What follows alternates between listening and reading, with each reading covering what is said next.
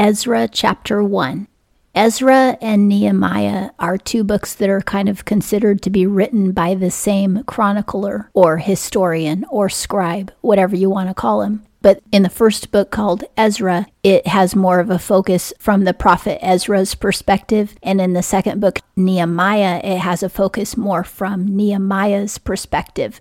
Nehemiah seems to be like the sequel to Ezra, where the story just continues. And in the book of Ezra, we're covering the history of when the Jews were held captive in Persia, first in Babylon, and then they went to Persia. The Jews were not living in Israel. God let the pagans take over the land of Israel because of the sins of the Jews and they were exiled for 70 years as we read at the end of second chronicles for their sins because for 70 sabbaths they had not let the land rest in addition to all of their other sins. So god said okay i'm going to let the land rest for 70 years in succession to cover all of those sabbaths that you didn't let your land rest.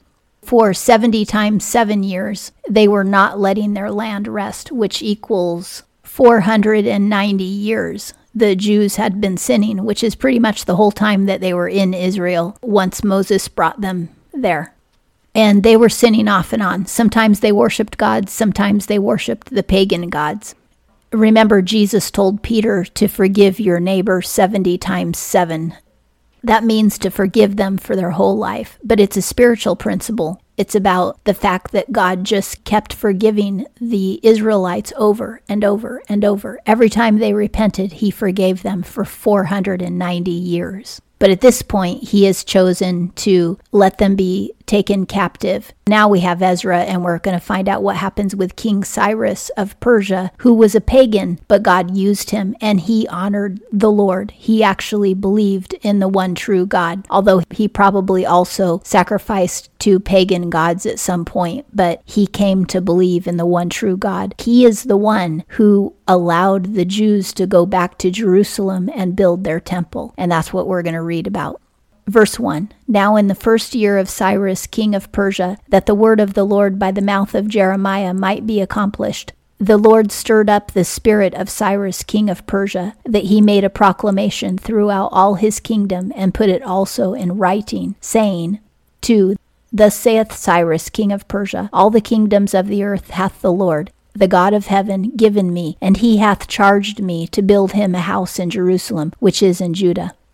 King Cyrus is honoring the Lord for putting him in the place that he was in. At this point, the Persian Empire had basically conquered the world as it was back then. Before that, it was the Babylonians who had conquered the world, then the Persians, and then later it would be the Greeks and then the Romans. And we'll read about them later when we get further into the Bible. But at this time, it's the Second Empire that had pretty much conquered the whole world.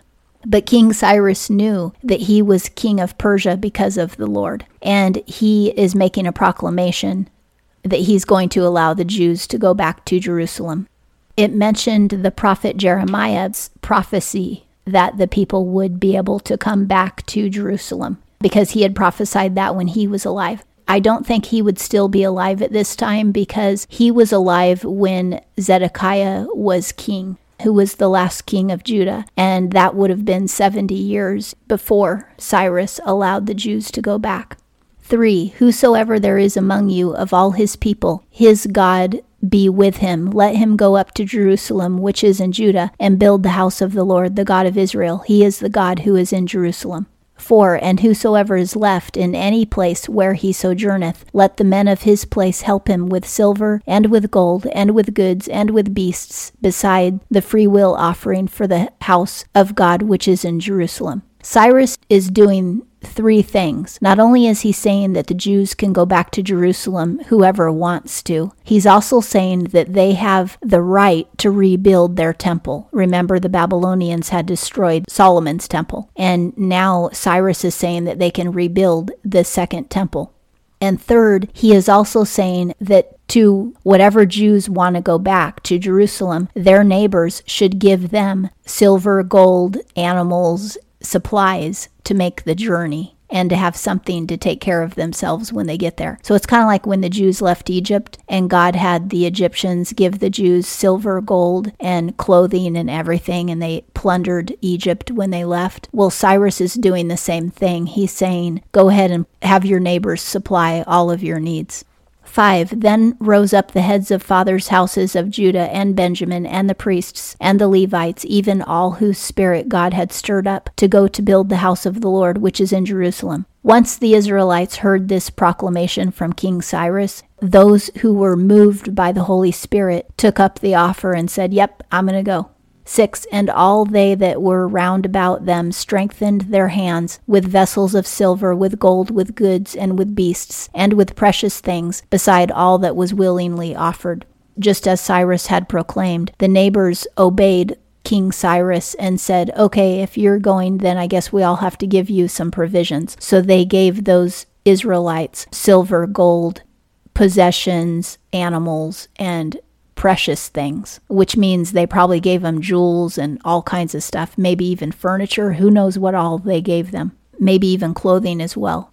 7. Also Cyrus the king brought forth the vessels of the house of the Lord, which Nebuchadnezzar had brought forth out of Jerusalem, and had put them in the house of his gods. Now, we're going to read about this later in the book of Daniel, but King Nebuchadnezzar had stolen or plundered the golden vessels that were in the temple. And a later king after Nebuchadnezzar, it was either his son or his grandson who became king later, actually drank out of those golden vessels during a party. And that was when God's handwriting was on the wall and he cursed that king. And that was bringing about the fall of Babylon. And now that the king of Persia has those vessels, he is now returning them to the house of the Lord, to the temple. 8. Even those did Cyrus, king of Persia, bring forth by the hand of Mithredath, the treasurer, and numbered them unto Sheshbazzar, the prince of Judah. The treasurer of Judah is involved, and also the prince of Judah. The prince of Judah would be the top ruler in Judah because each tribe had its own prince. After King Zedekiah, there was no more any king in Judah for the rest of history until King Jesus came, and he is the spiritual king. Nine, and this is the number of them. So, this is the number of all of the vessels that were returned to the temple by King Cyrus after the Babylonian kings had taken them. Thirty basins of gold, a thousand basins of silver, nine and twenty knives, ten, thirty bowls of gold, silver bowls of a second sort, 410, and other vessels a thousand. 11. All the vessels of gold and of silver were 5,500. All these did Sheshbazzar bring up when they of the captivity were brought up from Babylon unto Jerusalem. So in total, it was 5,500 vessels that were brought back to Jerusalem for the new temple under the direction of King Cyrus of Persia. And that concludes Ezra chapter 1.